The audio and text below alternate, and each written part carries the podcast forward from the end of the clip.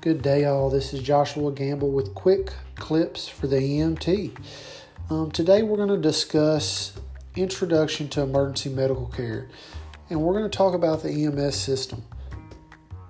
The EMS system to us stands for Emergency Medical Services, and that accompanies a variety of different people. Now, it's a little different for the communities that we serve, and a lot of our communities. Um, do not understand the difference between an EMT and a paramedic. And it's very important that when we're out there and we're discussing this with our community, that we're educating our community not only on potential health hazards and risks, but what EMS actually does and what we're able to do as an EMT. That being said, we know EMS is emergency medical services, and we know it has a variety of personnel, EMS personnel involved. We have EMS personnel all the way from our dispatchers all the way up to our flight crew medics and nurses that may potentially ride in the ambulance or helicopters and physicians that do the same thing. Primarily today, we're going to focus on the 911 dispatchers and the EMTs, the EMRs, the EMTs, the advanced EMTs, and paramedics. All right. Everybody should know at this point that all those have different levels of care that they can provide. All right, today we're primarily going to talk about that EMT, but we also have to discuss the others. Your 911 dispatchers are what actually gets you the information. They take a class that explain that tells them how to explain um, how to do procedures over the phone, as well as how to actually dispatch units appropriately and get people the appropriate resources to the scene. Um, here we have an advanced 911 system which runs very well um, where I happen to work at.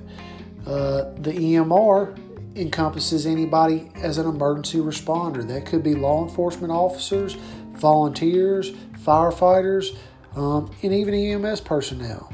Then we move up into the EMT, okay? Your EMT is the one that actually, that's the level where you can actually start providing patient care in transport.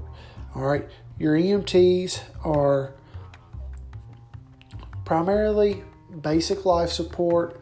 They keep you stable, they stabilize you, they keep you moving to the hospital to definitive care. Okay, advanced EMTs and paramedics, you get up into your more advanced level care.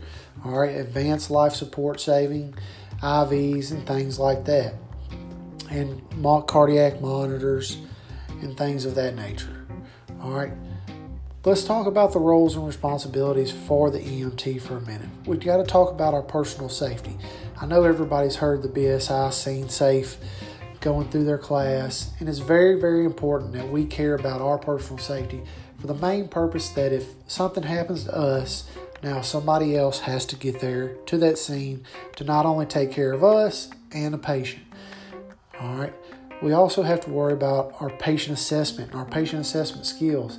And patient assessment skills is one of the most difficult skills to learn just because it takes a lot and a lot of repetition. And if you're shy and you're not good at talking to people in the first place, then it's going to be very difficult for you. Um, but it is absolutely possible to become very good at patient assessment. It's questioning and questioning, and questioning.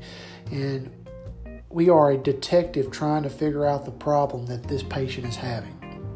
All right. And then we often also have to consider our care based uh, our care based on any assessment findings. So, what we find, we want to make sure that we're providing the appropriate care for those signs and symptoms that are related with their current illness or injury. All right. We also have to consider lifting and moving patients, um, our spinal precautions, the comfortability of moving patients, and things like that can go a long, long way in the aspect of making your patient more comfortable and stable.